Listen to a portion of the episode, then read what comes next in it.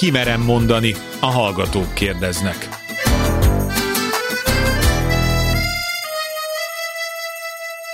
Sugár Ágnes vagyok, köszöntöm Önöket. Csak a gyenge ember megy pszichológushoz. Tanácsot adni könnyű, de az még nem oldja meg a problémát. Aki nincs az én helyzetemben, hogy is tudna segíteni? Ez csak néhány gyakran hangoztatott tévhit a lelki segítség kéréssel kapcsolatban. Ugyanakkor az is igaz, hogy ma már egyre többen érzik úgy, hogy életük bizonyos szakaszában fontos támasz lehet egy pszichológus, egy lelki segítő. Van, amikor elég egy baráti beszélgetés, egy megértő ölelés. Másnak a sport, a testmozgás vagy bármilyen tevékenység segíthet a lelki helyrerázódásban. És van, aki a problémájával szeret inkább visszavonulni.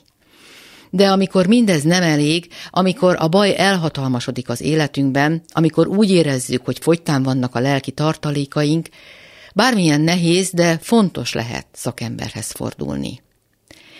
Egy rádióműsor keretei mélyreható változást nem idéznek elő, de biztatást adhatnak az elinduláshoz. Most önök, hallgatók következnek. A pszichológus, a lelki segítő pedig válaszol. Kérdezzen tőlük, ha bármilyen életvezetési, kapcsolati vagy más lelki problémája van. Írja meg nekünk néhány mondatban, és mi a műsorban válaszolunk. E-mail címünk kimerem mondani kukaccklubrádió.hu Kimerem És köszöntöm a stúdióban mondhatni állandó szakértőinket, Majer Márté, pszichológus, család és párterapeutát, és Tarbence László, filozófust, kulturális antropológust, buddhista tanítót. Általában, sőt, soha nem mondjuk, hogy ki írta a levelet, mert nem az az érdekes. De általában tudjuk, hogy milyen rokon, vagy barát, vagy szülő például kér segítséget. Következő levél olyan levél, ahol én nem tudtam megállapítani, hogy ki írta a levelet.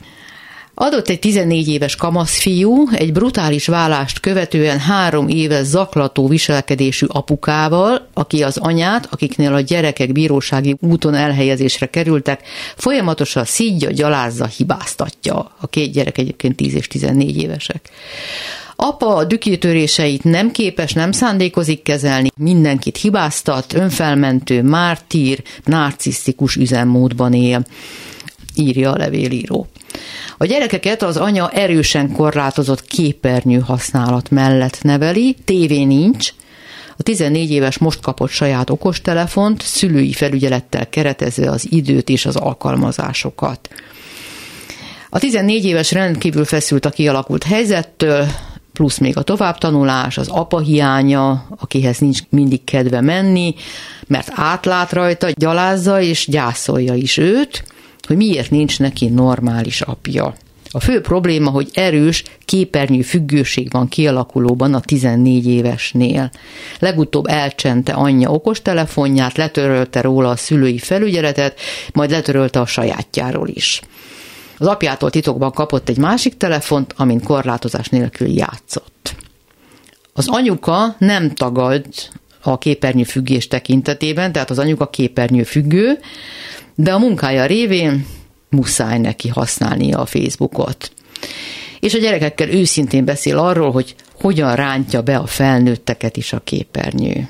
A kérdés, hogy ha az alkoholbeteg nulla alkoholt kap, a szerfüggő nulla hozzáférést a szerhez, képernyő függőség esetén is nagy segítség lenne, ha minden képernyőt lehetne száműzni, de nem lehet.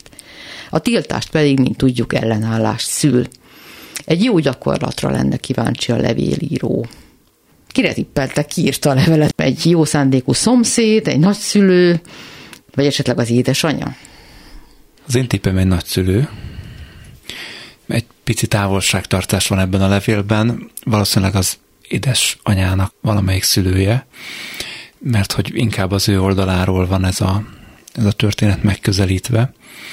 A vállásról többször beszélgettünk már, úgyhogy lehet, hogy most nem is ebbe a részbe kellene belemennünk mélyen, de azért röviden nyilván egy családi dráma, egy családi tragédia, amit látunk bizonyos tekintetben.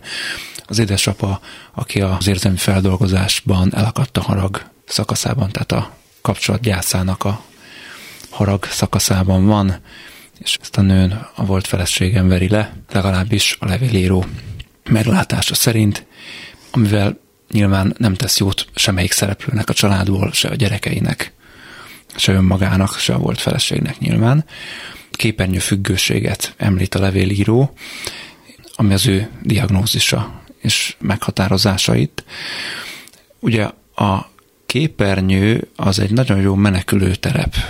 Például egy ilyen konfliktusos vállás után, de tulajdonképpen érzelmileg még nem lezajlott vállási folyamatból. Tehát ez egy menekülés. Azt látjuk, hogy ez a, ez a fiú annyiban ügyes, hogy a szülői felügyelet le, le tudta törölni a, az eszközökről, szóval, hogy van leleményesség az ő oldalán. Azt is érzékelhetjük, hogy talán számára jutalomértékű dologgá vált. És ugye minél inkább tiltjuk, ezzel annál inkább megerősítjük, hogy ez a tiltott gyümölcs, hogy akkor most egy kicsit játszhatsz, akkor az is egy megerősítés, valami szuper jó dolog. Igen, de én még abban sem vagyok teljesen biztos, hogy itt képernyőfüggőségről van szó, hisz tévé nincs. Tehát, hogy nagyon szigorúak a szabályok. Honnan nevezünk valamit függőségnek, talán az sem mindegy. A levélíró megközelítésével ellentétben ez, ez nem egy egyértelműen diagnosztizálható problematika. Ha jól emlékszem, most egyébként a jelenlegi DSM és BNO betegséggyűjteményben nincs ilyen diagnosztikai kategória, egy képernyőfüggőség de ha lenne, akkor ez nyilván egy viselkedés függőség kategóriába tartozó függőség lenne. Ugye függőségekről beszélgettünk már egy korábbi adásban, de akkor szerfüggőségekről beszélgettünk, úgyhogy talán most érdemes egy picit a viselkedés függőségek felé elvinni ezt a beszélgetést. Ugye itt egy olyan sors fonálnak a szálait látom én, ahol legalább három szálat meg kéne különböztetni, hogy a Máté is mondja, egyik ugye a vállás, amiről már esett szó korábban, abban az esetben, amikor egy szülőpár úgy dönt, hogy nem folytatja együtt tovább az életét, mit kezdenek ezzel a helyzettel, és meddig ér a felelőssége valakinek. Az, hogy mi okozta ezt a választ, ezt nem tudjuk, de most mégis úgy tűnik, hogy a képernyő használat körül csúcsosodik ki valahol ez a kis küzdelem, pusztán abból következtetek erre, hogy azt mondja, hogy az édesapa titkon egy másik telefont és ajándékozott a fiának, ami már nincsen korlátozás. Tehát mintha ez egy konfliktus forrás lenne. Hát nyilván ez már csak a tünete ennek az egész fennálló konfliktusnak, és egy, egy ostoba hadszintér. Az, hogy az édesapát hogyan keretezi be ez a történet, hogy nem tudja az agresszív eh, dühkitöréseit fékezni, ezzel a helyzettel nem békélt meg, erre azért egy pillanatra kitekintenék, ha megengeditek, mert senki nem a saját sorsának a fogja. Tehát ez egy nagyon fontos dolog, hogy az ilyen szülőpárnak az ilyen csapdahelyzeteket el kell kerülnie, hogy továbbra is egymás viszonyába definiálják a jelenüket és a jövőjüket. Ez egy félelmetes csapda. Ha valaki nem képes valóban új fejezetet nyitni, és azt mondani, hogy eddig együtt éltünk, eddig közösen neveltük a gyerekeinket, most viszont egy teljesen új fejezet van, és ha valaki igazán szereti a gyermekein, akkor bármennyire nehéz ezt így kimondani, szabaddá kell őket tenni. Ha az a bírósági döntés, vagy az az elhatározás, hogy továbbra az édesanyával élnek, akkor az apának, ha tetszik, hanem hátra kell lépnie. Ez az első lépés, amit egy apának bármilyen nehéz, de meg kellene tennie, hiszen szereti a gyerekeit.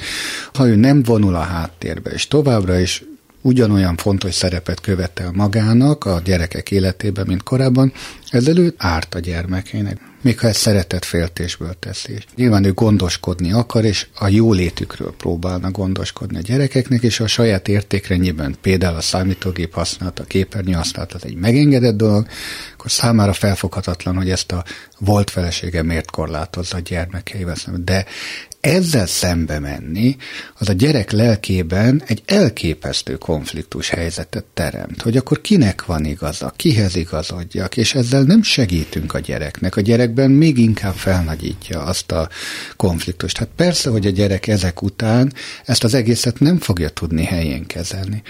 Mert megnyugtatásul mondom, hogy a gyerekek tökéletesen föl tudnak képernyő nélkül is nőni, és önmagában azt, hogy valaki ezt tiltja vagy korlátozza, nem követel hibát. Vannak olyan háztartások, ahol teljesen egészséges szellemben nevelkednek emberek úgy, hogy ettől a kvázi modern kommunikációs platform tól el vannak zárva, vagy nincs is lehetőség erre, és ettől még egészséges emberek lesznek belőle. Látom az arcodon a két kérdést. De itt rögtön a nehezítő körülmény is megjelenik a levélben. ez mindig az, amit mondasz, de sokkal nehezebb minden szerint élni, ha például az édesanyja állandóan telefonnal a kezében jön Hát egy így. Hiszen írja, hogy a munkájához hozzátartozik. A minta pedig, mint tudjuk, a legerősebb hatás. Hát ugye egy 10 és 14 éves gyerekekről beszélünk, ő nekik már a kortárs minta is adott, ha intézménybe járnak, akkor nyilván ott a gyerekek azok használnak valamilyen formában képernyőt, amennyiben ezt problémásnak tartjuk, akkor ugye innen is jön egy hatás, nyilván apa titokba adja neki a telefont, anya telefonnal dolgozik, vagy hát online dolgozik, tehát igen, sok helyről meg van erősítve az, hogy ő is valamit csináljon okos eszközökkel mondjuk, vagy számítógéppel akár. Azt hoznám be egy picit más megközelítés, mint amit a levélíró felkínál, hogy tulajdonképpen a gyereknek az, hogy a képernyő elé menekül, az a helyzetre adott megküzdése. Ezt tarthatjuk rossznak, tarthatjuk jónak, tarthatjuk semlegesnek, de mindenképpen ez egy megküzdés, ez egy menekülés. Lehet ebben egy megfelelés a kortárs elvárásoknak is, ugye, hogy nehogy kimaradjon, lemaradjon valamiből. Talán ebben a műsorban is beszéltünk már erre a Fear of Missing Out jelenségről, talán pont elhoztad be Bence korábban, hogy ez a félelem, hogy kimaradok, lemaradok valamiből, valamiről, ez a fiatalabbak, fiatal felnőttek, illetve a kamaszok körében egy manapság gyakran megjelenő félelem arra válaszként, hogy ugye rengeteg inger ér folyamatosan, nem tudjuk mindet feldolgozni, befogadni, valamiről biztos, hogy le fogunk maradni, és ehhez akár félelemmel is lehet állni, tehát már ez is megerősíti, hogy akkor több képernyő használat legyen, nehogy lemaradjon valamiről, nehogy cikivé váljon esetleg a kortársai között, nehogy emiatt kiközösítsék, vagy bántsák. Ugye lehet valóban a viselkedés függőségekről beszélgetni, de meg lehet nézni azt is, hogy, hogy hogyan hatnak egy személyre mondjuk az online játékok, vagy akár a különféle közösségi média tartalmak, hogyha ezeket így nagy mennyiségben fogyasztja valaki, leginkább érzéstelenítenek. Ezért is mondtam, hogy ez egy megküzdés lehet ennek a fiúnak a részéről, mert mondjuk itt van ez a lojalitás konfliktus, amit Bence az előbb kihangosított, hogy akkor most apámhoz vagy anyámhoz legyek hűséges, ez egy belső feszültséget okoz, és ezt a belső feszültséget hatékonyan föl lehet oldani az online térben. Eltereli magyarul a figyelmét? Eltereli, és valószínűleg a hallgatók között is megvan ez az élmény, hogy pörgetem az akármelyik közösségi médián a híreket, vagy játszom valamelyik videójátékkal, vagy nézem az akármilyen videókat, és közben valahogy olyan, olyan ürességet érzek, és az sokkal jobb, mint a szorongás. Én ehhez a lojalitás kérdéshez térnék vissza, illetve azzal, amit Ági előbb még föltettél, hogy hát és az édesanyja példája, aki a munkában egyébként ezt használja, mennyire ellentmondásos. Az én meggyőződésem az, hogy a gyerekek nagyon jól tudják azt kezelni, hogy bizonyos eszközöket a felnőttek használnak, amiket ők nem. Például azért a legtöbb gyerek nem követeli, hogy ő is autót vezethessen, mert elfogadja azt, hogy az egy felnőtt dolog, és ahhoz be kell tölteni bizonyos kort, hogy ezt használja, és nem okoz neki konfliktust. Ettől függetlenül egy szülő elviheti gokártozni a gyerekét, ha éppen a gyereknek annyira nagy vágya van, hogy ő autót vezessen, ott kipróbálhatja. Tehát a gyerekek nagyon jól meg tudják azt magukban oldani, hogy bizonyos dolgokat bizonyos helyeken és időben és térben lehet csinálni, máshol meg nem. Tehát ez feloldható önmagában, hogy például ha apukánál vannak, ott lehet használni, otthon pedig nem lehet. És ez egy gyerekben nem feltétlenül okoz konfliktus, szerintem ezt jól szét tudja választani valaki, ha világos szabályok és korlátok vannak. Ez azt jelenti, hogy anyuka se szóljon bele abba, hogy apukánál mit lehet Így csinálni. van, pontosan. Tehát, hogyha kölcsönösen tiszteletbe tartják azt, hogy mik a házszabályok az egyik házban, ez a szabály a másik házban. Az a szabály ezt a gyerek megérti, felfogja, és szerintem ezt jól tudja kezelni. A probléma ott kezdődik, ha ezeket a szabályokat egyrészt kijátszuk, ugye, hogy az apuka cinkos társa a gyereknek, és azt mondja, adok egy titkos telefon, anyukád nem tud róla, és akkor majd azon játszhatsz korlátlanul. Ez nem oké. Okay. Tehát ez biztos, hogy ezt így transzparensen a két szülőnek bármilyen nehéz meg kellene tudnia állapodni, hogy mik a házszabályok. Tehát például az, hogy apukánál ott a telefon, de csak amikor ott van a gyerek. Például. A másik viszont anyukának kéne megvizsgálni, hogy miért fél ennyire attól, hogy egy 14 éves gyereknek a kezébe adja ezt az eszközt, hogy emögött nem az a félelem van, hogy esetleg apukával akkor egy privát csatornán mégiscsak kapcsolatot épít, és akkor a hétköznapokba betüremkedik esetleg apuka, amit az anyuka nem szeretne, vagy mi a félelem oka?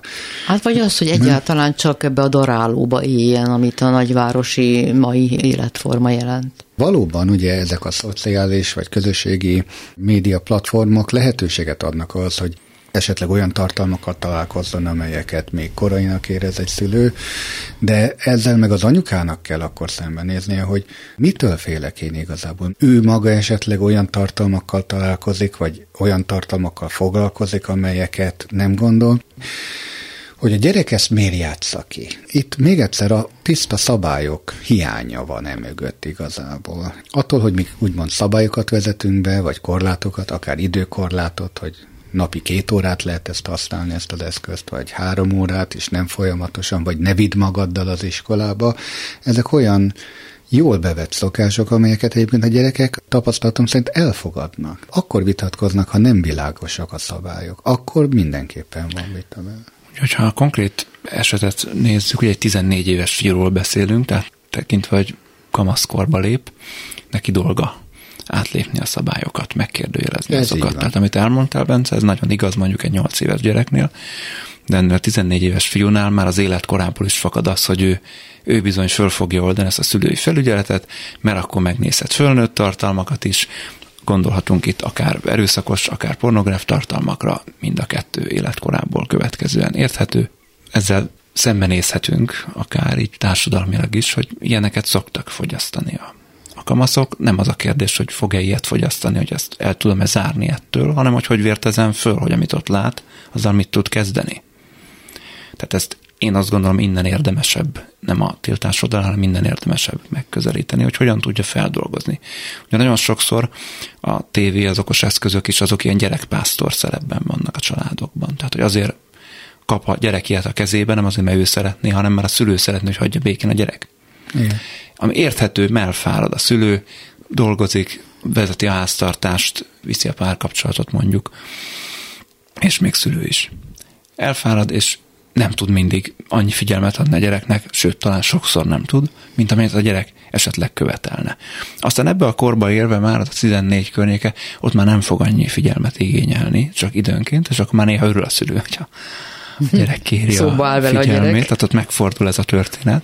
De ugye addigra már lement a 14 év, amikor ha esetleg ilyen funkcióban volt mondjuk a tévé, vagy az okostelefon, vagy a számítógép, akkor az nem múlik el nyomtalanul. Tehát a gyerek megtanulta, mint ahogy a közösségi média, meg ilyen modern informatikai eszközök előtt ott mondjuk meg lehetett tanulni, hogy akkor kapok egy játékbabát, és akkor azt kapom a figyelem helyett, és akkor azzal foglaljam le magam, most meg képernyőt kapok a kezembe, és azzal foglaljam le magam. Tehát mondjuk nem kapok figyelmet, de kapok tárgyakat, nem kapok figyelmet, de kapok online audiovizuális élményt.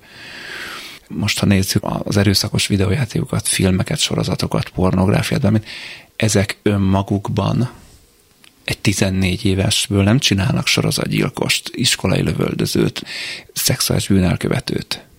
Mondtad, hogy ugye a, a kortárs csoport nyomás mennyire erős, és ezt viszont valóban minden szülőnek szintén tiszteletbe kell tartani, hogy a gyerek nem egy tulajdontárgy, a gyerek egy önálló személyiség, aki a saját korosztályához természetes módon akar igazodni.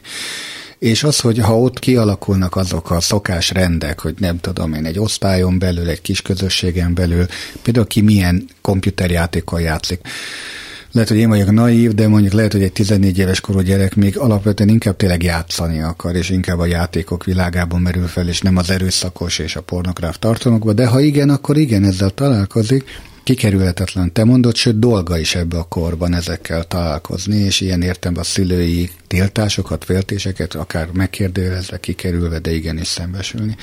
De én azt gondolom, hogy még egyszer, kikerülhetetlen a kortárs csoportnak a, a nyomása, és, hogyha, és hogy ez a félelem, amit valóban te is ugye az előbb idéztél, ez a fear of missing out, ez a FOMO, ahogy ma hívják, hogy ő kimarad a kortársok világából, ez erősebb lehet, mint bármilyen szülői szeretethez való alkalmazkodási kényszer. És ha valaki igazán szereti a gyermekét, és ez nagyon fontos, akkor ezt tiszteletbe kell tartania, hogy minden kornak megvan a maga démona, amivel meg kell küzdenie annak a korosztálynak. És ez a a korosztály most ezzel kell, hogy megküzdjön, ezzel a virtuális világgal, a képernyők világával, az ott zajló ilyen másodlagos társadalmakkal, én azért azt látom, ha ezt nem tiltjuk, hanem engedjük, és beszélünk róla nyíltan, és ez a legfontosabb, hogy mi az, ami vonz téged, mivel töltöd az idődet, megmutatod, amivel foglalkozol, akkor a gyerek nyitottá válik, sőt, ezt egy kreatív teremtő eszközé is változtathatja a kezében, tehát nem, hogy hátránya, hanem akár még előnye is származhat belőle, tehát bármilyen hihetetlen, ennek a feloldása szerintem, a korlátozásnak az elengedése az út innentől kezdve, és még egyszer az, hogy a szabályokat és az egymás házszabályait a szülőpár megtiszteletbe tartsa. Mondtad azt is néhány perccel ezelőtt, hogy az is belefér, hogy nem használunk képernyőt, bár ez igen nehéz, hogyha az anyuka azzal dolgozik. Tehát tulajdonképpen a szabály, mert hisz a levélíró azt kérte valami olyan gyakorlatot, ami követhető is, és a legoptimálisabbnak tűnik ebben a helyzetben, az mi lenne? Hát ezt csak úgy lehet kompenzálni, hogyha emellett vagy ehelyett van valami valódi érték eh, hordozó annak az gyereknek az életébe, amiben viszont mások ilyen értelemben nem részesülnek, és kvázi kompenzálni tud ezzel saját lova van, és akkor inkább lovagolni jár, vagy ő teniszezni jár a, nem tudom én, a nagypapájával, vagy valami olyan, ami egy különleges dolog, amiben mások nem részesülnek, de mások szemébe ugyanúgy értéket és vágyat tud kereszteni hogyha a való világot elég érdekessé tudjuk Igen. tenni, és elég biztonságossá, ugye ez itt nem adott, akkor már nem kell bemenekülni az online világba. És szintén erősítő arra, amit az imént mondtál, Bence, egy másik gondolatodra, hogy nem kell félni, nem kell megijedni az online tartalmaktól, nem valami démoni szörny, amit szabályozni és határok közé kell szorítani csak, hanem egy lehetőség, amit akár szülőként, nagyszülőként is meg lehet ismerni. És akkor két gondolatot hoznék még be egy picit tovább víve. Egyrészt ugye ez a modern technológia fiatalok életébe, ez egy generációs szakadékként is, egy generációs akadályként is megjelenik. A nagyszülő azt se tudja mi az, eszik-e vagy isszák, az a gyereknek a mindennapi oxigén természetességével vetekszik. Ez az egyik. A másik, ugye nagyon-nagyon gyorsan fejlődik a számítástechnika, nagyon gyorsan fejlődnek a szoftverek, és a mai videójátékok azok alapvetően másképpen működnek, mint akár a 90-es, de akár a 2000-es évek videójátékai. Két szempontból működnek nagyon másképp. Az egyik, hogy ezek a videójátékok sokszor már közösségi élményhez kötöttek. Tehát nem arról van szó, hogy van egy játék, amit az ember telepít a gépre, és egyedül azzal játszik, esetleg áthív egy barátját, és hogyha a játék erre lehetőséget ad, akkor ugyanaz a gépen ketten játszana. Hanem online térben a fiatal, aki játszik a játékkal, az nagyon sokszor más gyerekekkel együtt, más fiatalokkal együtt, vagy akár idősebbekkel játszik, és közben beszélgetnek, csetelnek, vagy esetleg mikrofonon, hangszoron keresztül beszélgetnek egymással. Van egy halomilyen alkalmazás, lehet ezeket rögzíteni, élőben sugározni, mint egy közvetítés, ebből adott esetben nagyon sok pénzt is lehet keresni, e-sportúrnak hívják most azokat, akik ezzel hivatásszerűen foglalkoznak. Ugye nagyon magas szinten vannak egy-egy számítógépes játékban, nagy nemzetközi tornákat rendeznek ma már komoly pénzdíjakkal. Ez az egyik, amiben mások a játékok. A másik, hogy a játékfejlesztők nagyon-nagyon ügyesen ráéreztek arra, és erre komoly divíziókat egyébként pszichológusokkal együtt működtettek, hogy hogyan lehet úgymond függővé tenni a játékost. Gyorsan, nagyon-nagyon sokszor jutalmaz a játék, rengeteg pozitív visszajelzést ad. Most ezt érted el, most azt érted el, most nem tudom hányas szinten vagy már. Hogy ez nagyon alkalmassá teszi ezeket a programokat arra, hogy függőséget alakítsanak ki ugye vannak ilyen közszájon forgó plegykák, hogy nagy tech cégek multimilliárdos tulajdonosai nem engedik a gyerekeiknek, hogy ilyenekkel játszanak. Nem véletlenül, mert tudják, hogy hogyan vannak ezek fejlesztve. És ugye a probléma az, hogy ezzel szemben a gyerekek, a fiatalok, azok nagyon sokszor védtelenek. Azért sincsenek fölvértezve, mert nincs, aki ezt nekik megtanítsa. Ugye, ahogy mondtam is, ott a generációs szakadék, az egyel, de pláne a kettővel idősebb generációnak fogalma nincs erről a világról, tehát semmit nem tudnak nekik érdemben mondani arra, hogy hogyan kezelje a játékok által nyújtott rengeteg pozitív megerősítést, hogy ne váljon függővé, tehát így kapcsolódnék vissza ennek a valószínűleg nagyszülőnek a kérdéséhez. Tehát ilyen értelemben érdemes szabályokat hozni, de ezeket sokkal könnyebb akkor meghozni, ha először is megismerem, hogy a gyerek mikkel játszik, belemegyek egy picit, lesz egy közös platform, tudunk erről beszélgetni.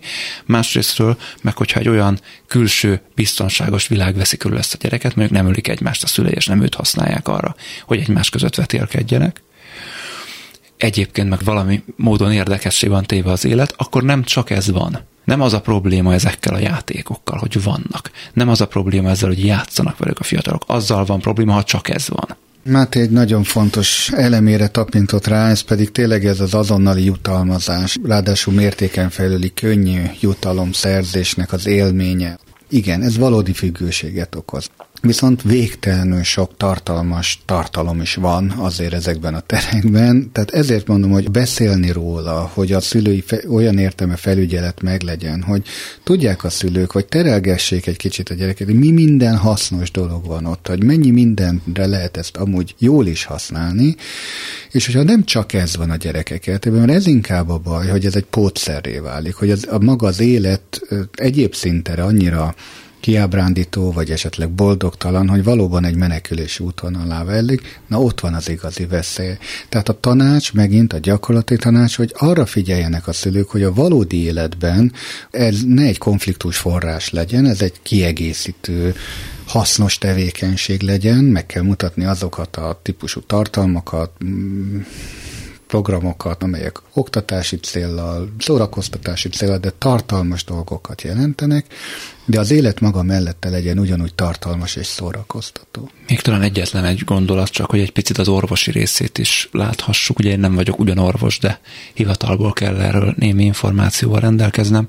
Tehát azért tud függőséget kialakítani egy viselkedés, vagy egy tevékenység, talán pontosabb, ha így fogalmazok, legyen az szerencsejáték, videójáték, pornónézés, bármi más. Mert amikor ezt az adott személy csinálja, akkor a dopamin szerotonin háztartásra hat az örömérzés, amit akkor él meg, amikor elér egy szintet, amikor nyer a játékon, a félkarulablóba, vagy éppen a kielégülést megéli a pornó nézése közben, és hogyha ezt összeköti a személy a tevékenységgel, akkor ugye ez már egy magasabb izgalmi állapottal jár, hogy már csak rágondol, hogy akkor ezt fogja csinálni, akkor már ott van egy izgatottság, már egy tudati beszűkülés elindul, ugye, hogyha sikerül nyerni, akkor, akkor jön, a, jön megint a jutalom, és nagyon fontos, hogy nem mindig jön a jutalom. Tehát nagyon sokszor eleinte nagyon könnyű a jutalom, de mondjuk egy, egy jól fölépített videójátéknál, ahogy megy előre a történet, egyre nehezebb megszerezni a következő achievementeket, ugyanúgy, mint egy kaszinóban is, hogy bedobom a zseton, bedobom a zseton, bedobom a zseton, csak nem jön, csak nem jön, csak a tízezrediknél nyerek egyet, és nagyon jó, mert akkor az egy tizedét visszanyertem annak, amit elvesztettem, és így nagyon jól lehet anyagi csődbe menni, mondjuk abban az esetben, a videójáték esetében meg lehet felszámolni a valódi életemet, és egy virtuális térbe száműzni önmagamat. Tehát ez a dopamin szerotonin háztartásra való hatással tulajdonképpen, a, ha tetszik, akkor a szervezet biohekkelésével tudnak igazából ezek hatást kiváltani és függőséget kiváltani. Maradjunk akkor a családban, a gyerekeknél. A következő levélírunk azt írja, hogy tíz éves, ötödik osztályos kislányról van szó, akit nagyon nehezen vesznek rá a tanulásra, mindent csinálna, csak tanulni ne kelljen. Negyedik osztályig kitűnő volt, csak most már annyival több a tananyag, hogy attól félnek a szülők, hogy még nehezebben fog menni ezen túl a tanulás.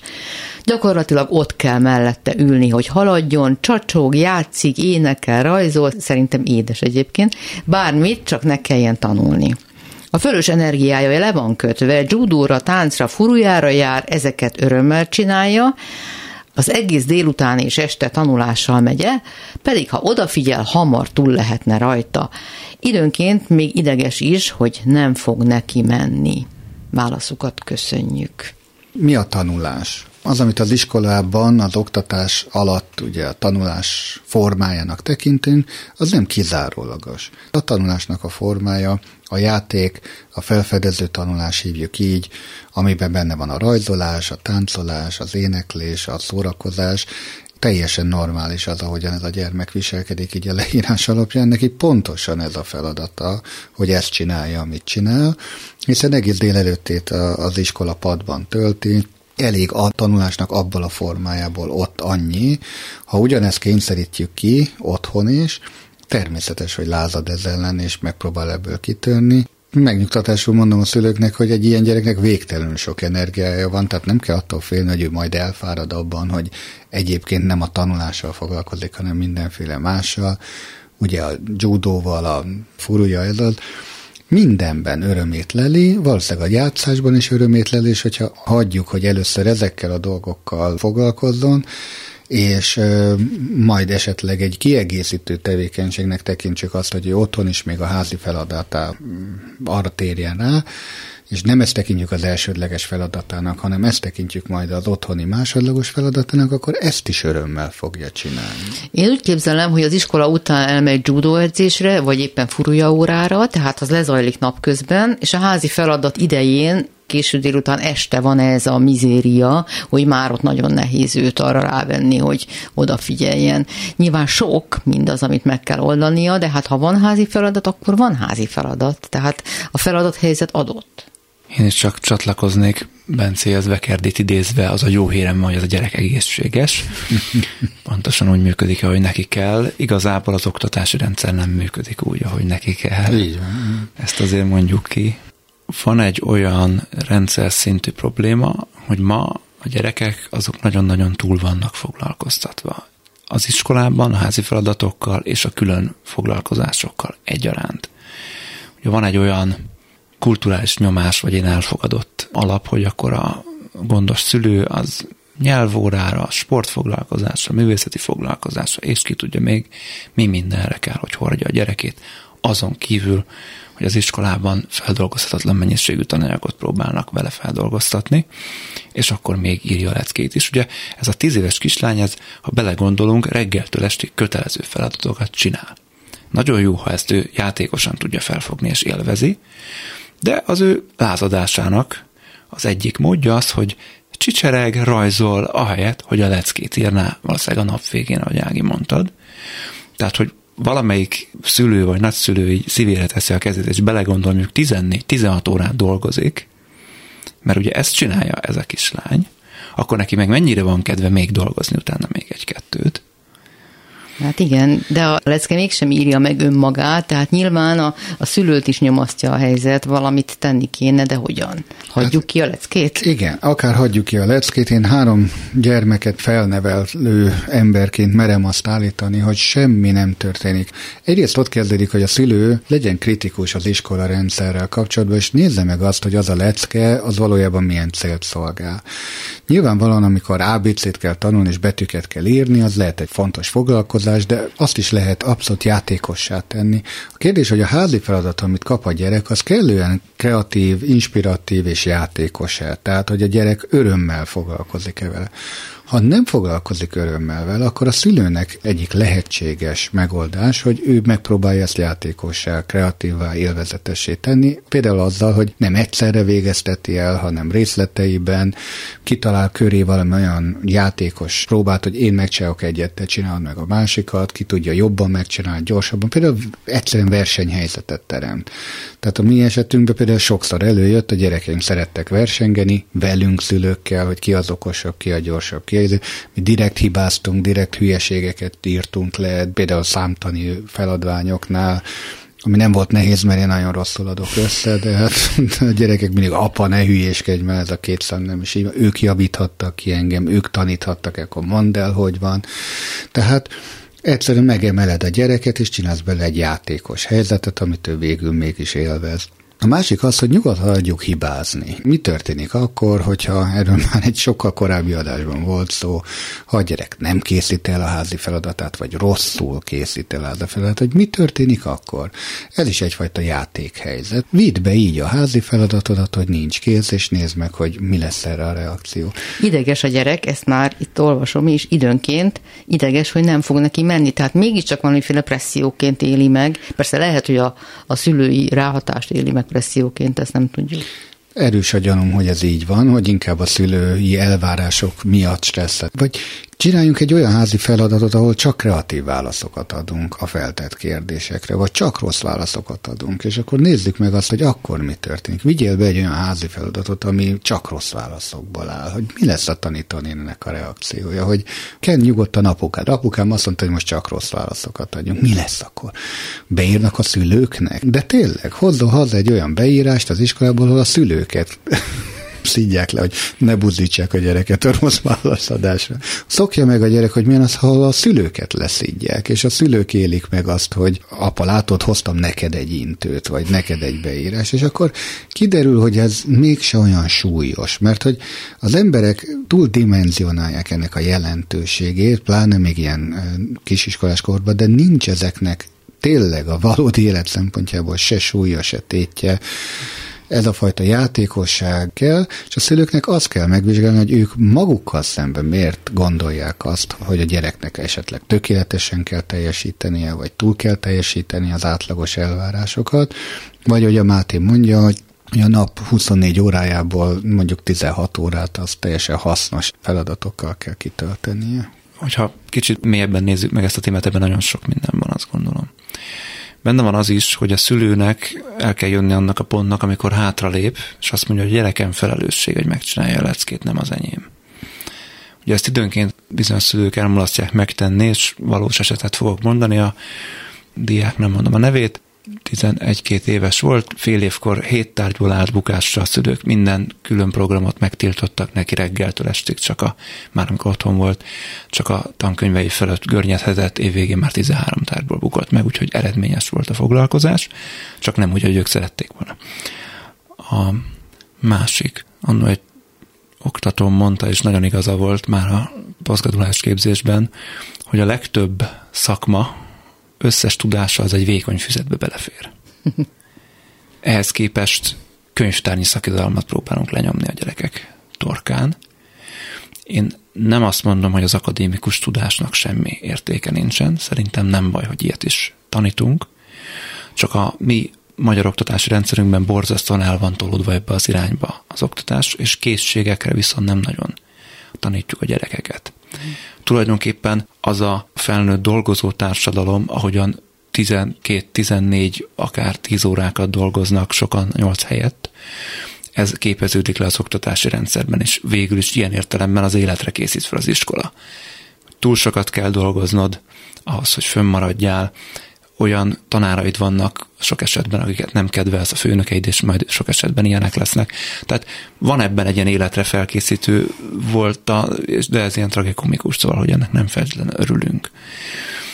Ami borzasztóan hiányzik az oktatási rendszerből, az olyan fajta készségeknek az átadása, amik az élet összes területén fontosak, például kommunikációs készségek, konfliktuskezelési készségek, ne talán önismeret, érzelemszabályozási készségek. Ugye nagyon sok család, erről beszélgettünk már korábbi adásokban is, ezt nem tudja adni a gyerekeknek, mert a szülők se tudják. Nekik sincsenek erre igazán jól működő mintáik. Bizonyos értelemben nem is várhatnánk a jelenlegi oktatási rendszertől, ugye egy alulfinanszírozott rendszer, kevés szakemberrel, akik sok esetben már kiégtek, ők maguk is adott esetben mentálhigiénés segítségre szorulnának, hát nem ők fogják megtanítani. Mondjuk stresszkezelésre, meg konfliktuskezelésre a gyerekeket nekik sem megy, mert nincsenek olyan keretek teremtve, ahol ez nekik is adott esetben mehetne. Tehát ez egy nagyon komoly, több évtizedes változást és feltételező szemléletváltásra volna szükség, hogy a mentálhigiénés gyakorlat és elmélet be tudjon kerülni. Az iskolában azt tudjuk mondani, hogy az írni, olvasni, számolni tudás mellett ezek a készségek is borzasztóan fontosak, mert ez fontos lesz akkor is a munkavállaló, akkor is, hogyha szülő, akkor is, hogyha pár, akkor is a barát, akkor is a gyerek, akkor is a testvér, tehát minden élet szerepében fontos. Igen, tehát hogy ezek az életkészségeknek az elsajátítása a legfontosabb, és talán a szülői nevelő munkának a leglényegesebb része, ha már az iskolából ezek mint témák hiányoznak. De még egyet ide tennék, az pedig a tehetséggondozás, hogy igazán a szülőnek nem arra kell fókuszálnia, hogy kvázi felesleges vagy információ halmazok végtelen mennyiségét kérjük számon egy gyereken. Én hozzáteszem, hogy a gyerekek elképesztő jó képességük a legtöbb, és nem a mennyiség miatt nem tanulják meg a gyerekek, mert nekik ez nem egy komoly mennyiség, egyszerűen az érdeklődés hiányába. A szülőnek azt kell megtalálnia egy, egy gyerek nevelésének a folyamatában, hogy a gyerek valójában mi iránt érdeklődik igazán, és hogy abba, ami igazán érdekli őt, abban mennyire szorgalmas, illetve van-e tehetsége benne. És az a fajta kicsit abit, kicsit meghaladott gondolkodás, hogy egy gyereknek mindenben kiválóan kell teljesíteni, hogy a jeles tanuló legyen, ez egy nonsens. Ezt hagyd mondjam ki, hogy ez egy abszurdum. Már csak a gondolat is abszurdum, hogy valaki az élet minden területén ugyanolyan tehetséggel bírjon, és átlagon felül kiváló legyen.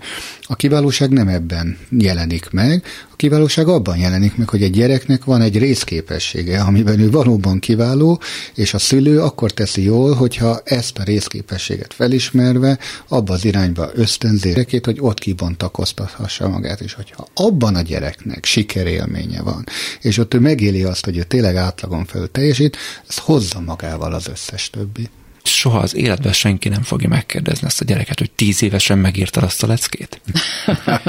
Tehát, hogyha egy picit időperspektívába tesszük, akkor a dolognak a jelentéktelensége nagyon láthatóvá válik. Nem írtad meg, akkor nem megyek hozzád. Van ilyen? Nincs. Külföldön élő magyar nő vagyok. Így a következő levél. 53 évesen leszek az anyukája egy újszülöttnek. A férjem kilenc évvel fiatalabb. Ő nem magyar, más kultúrában szocializálódott. Ez soha nem okozott gondot, házasságunk boldog, kiegyensúlyozott milyen jó tanácssal, útra valóval látnának el önök. Az én aggodalmam, hogy mire a gyerkőc iskolába megy, már közel leszek a hatvanhoz. Hogyan lehet ilyen kor és generációs különbséget áthidalni a gyereknevelésben, és a gyermeket körülvevő szociális térben, tanárok, többi szülő és kortárs csoportot illetően?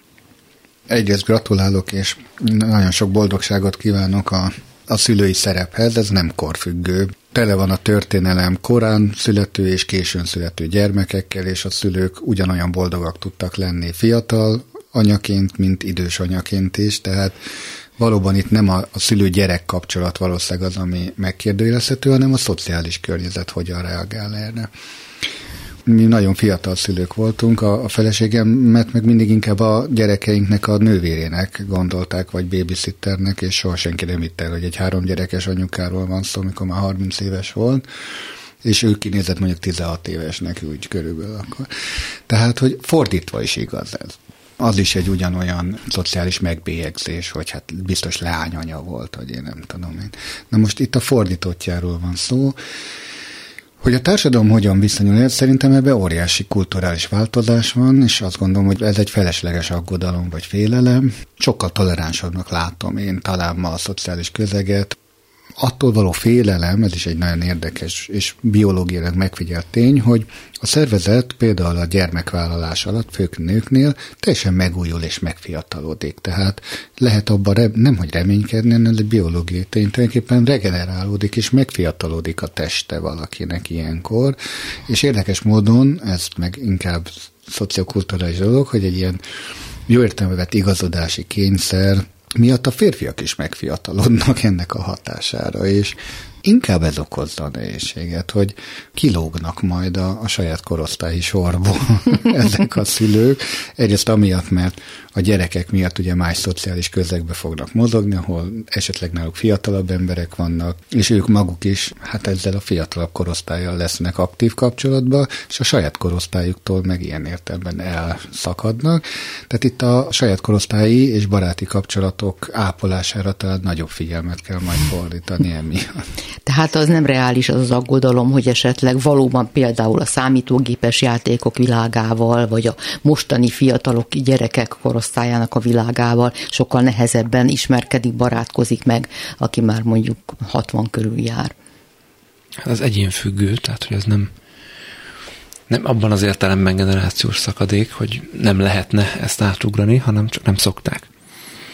Ennek a történetnek azt hiszem, hogy három eleme van, amire érdemes reagálnunk. Az egyik a külföldön élés, a másik a más kultúrából érkező pár, és a harmadik az idősebb korban való gyerekvállalás per, ugye nagyobb korkülönbség a pár két tagja között. nem fogunk sok újdonságot azzal elárulni, hogy ez nagyon kitolódott a Y generációnak nevezett generációban a gyerekvállalás az sokkal később történt meg, mint az azt megelőző, de egyébként mint az azt követő generációban is. És ezért van egy csomó gyermektelen pár inszemináció lombik útján gyereket vállalni tudó pár, ami, hát ugye van ez a, amit te mondtál, Bence, hogy a közösség hogy reagál. Ebben valóban talán van egy nagyobb elfogadás, egy nagyobb tolerancia. Ott van egy másik olyan helyzet, hogy amit ő is fölvet, hogy hogy, hogy fogom tudni mondjuk támogatni a gyerekemet. Amikor ő épp csak érettségizik, én már nyugdíjba megyek anyagilag hogy fogom tudni támogatni, nem feltétlenül abban azért, hogy veszek neki egy lakást, hanem egyszerűen csak, hogy még lakhat otthon, vagy nem tudom, vagy lesz, lesz hova hazajönnie. Ő kifejezetten a szociális térről beszél, tehát hogy például nem csúfolják-e majd a gyerekek, hogy milyen idős az anyukád? Hát az, ő félelme, a gyerekek nem biztos, hogy nagyon gyakran fogják látni az anyukája milyen idős, de bármi miatt csúfolhatják, akár emiatt is az a kérdés, ez a gyerek majd mit kezd. Meg ő mit kezd nyilván. Ugye külföldön él, ott nyilván más a nyugdíjrendszer, talán reménykedhet benne, hogy éppen nem fog abból ilyen halni, de, de most egy kicsit, hogy ezt így haza is beszélve mondom, azt, amit mondok, tehát, hogy, hogy van egy ilyen vetülete is mondjuk a késői gyerekvállalásnak. Aztán a másik, hogy mondjuk a gyerekem akkor fölnőtt, nem tudom, elköltözött, van állása, stb én már olyan idős vagyok, adott esetben nem tudom, 70-80 éves, nem biztos, hogy ott tudok majd mellette lenni segítségként, amikor ő gyereket vállal. Sőt, az is lehet, hogy rólam kell gondoskodni a gyerekem, mert olyan rossz egészségi állapotban leszek. Az önvádat én mindenképp kivenném ebből, tehát ez egy teljesen felesleges félelem talán. Hát igen, sokféle sors van. De a lehetőség, vagy a választás az nyitva áll, vannak szülők, akik magukhoz öregbítik a gyereküket, és akkor ilyen koravén kis gyerekek lesznek, akik tíz éves korukban felnőttként viselkednek. Láttam ilyet is, és egyébként az is egy fantasztikus dolog, amikor egy 12-13 éves teljesen önálló felnőtt személyiségként viselkedik, mert sokkal idősebb szülei vannak, mint a korosztályok, és ő magát is mindig is felnőttként kezelték, és öngondoskodóvá válik, és sokkal talpra esettebb lesz, és sokkal életre valóbb, mint az a korosztály, akit, bocsánat, sokkal fiatalabb szülők nevelnek. De a másik, még egyszer megfordítom, amikor a gyerek fiatalíti meg a szülőket, és kitolódik az öregkor, és hiába korban valaki, mint 60 éves, ahogy most itt elhangzik, lélekben ugyanúgy 40 éves marad, mert egyszerűen a gyerek szocializációs közlege miatt ő maga is fiatalon, és rajta nem fog látszani a kor. Volt konkrét ilyen ismerősünk, barátunk, akik nagyon későn vállaltak gyerekeket, és egyszerűen nem hittük el a úgymond biológiai korukat, mert sem nem úgy viselkedtek, sem nem úgy öltözködtek, sem nem úgy néztek ki, egyszerűen sugároztak. Az elfogadás hiányától pedig nem kell félni. De szerintem is mindig mindenki díjazza, hogyha kiderül, hogy valaki idősebb korában szülőként helytáll. Abszolút, és ez nem egy, nem tudom, nem valamilyen bélyeg rajta, hanem ez egy adottság, és ebből nagyon sok mindent ki lehet hozni. Ugye ott a másik dilemma, hogy a korkülönbség közte is a párja között. Ugye ő az idősebb. Kilenc éve fiatalabb a férj. Uh-huh.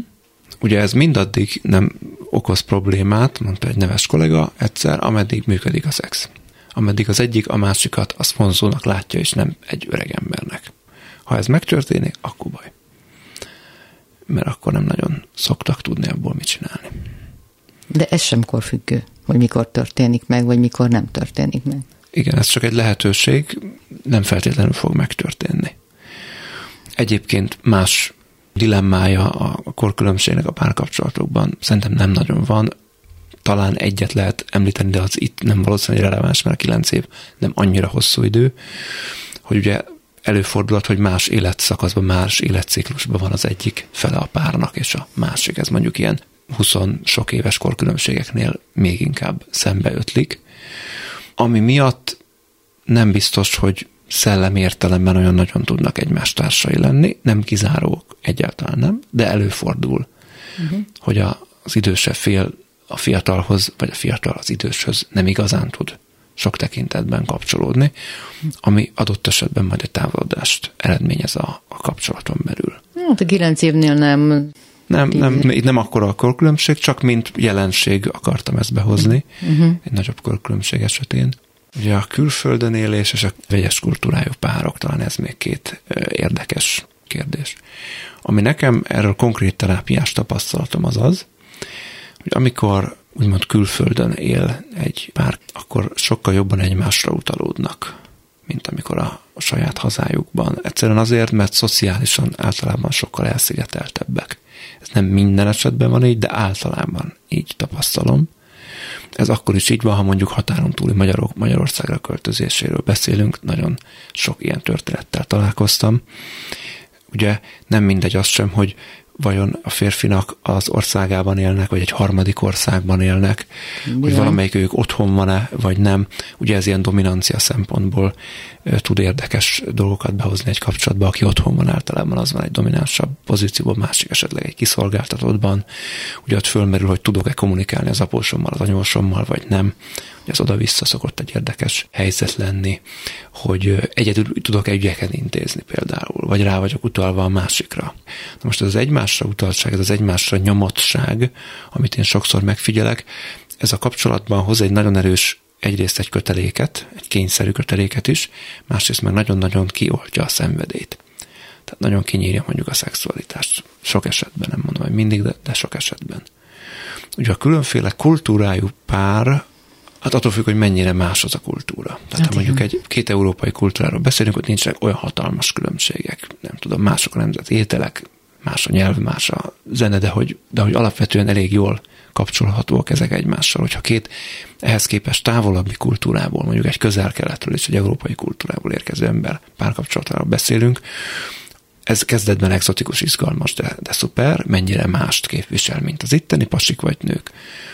De hosszabb távon én ebből alapvetően csak rengeteg feszültséget láttam. Alapból is ugye van egy, pár, egy hosszú távú párkapcsolatban ugye egy, egy szétfejlődés, egy távolodás, erre ezt pluszban rá tud erősíteni. Pláne akkor, hogyha nincsen megértés és nincsen empátia a másik kulturális különbözőségeivel szemben, amikor azt mondja valaki, hogy csak az én kultúrámból hozott normák a normálisak, a tiéd az meg hülyeség. Ugye ez finomabban megvan két azonos kultúrából jövő ember különböző családi szocializációjából következően is, hogy az én normám a te normád, de abból nekem az a tapasztalatom könnyebb egy közös normát csinálni, mint két viszonylag távoli kultúrából érkező ember esetében. Hát köszönöm szépen, uraim! Majer Máténak és Tarbence Lászlónak, hallgatóinknak is már a figyelmet. Egy hét múlva találkozhatunk ismét. Kimerem mondani kukacklubrádió.hu az e-mail címünk. Rózsahegyi Gábor és Csorba László nevében is búcsúzom. Sugár Ágnest hallották. Viszont hallásra. Kimerem mondani, a hallgatók kérdeznek.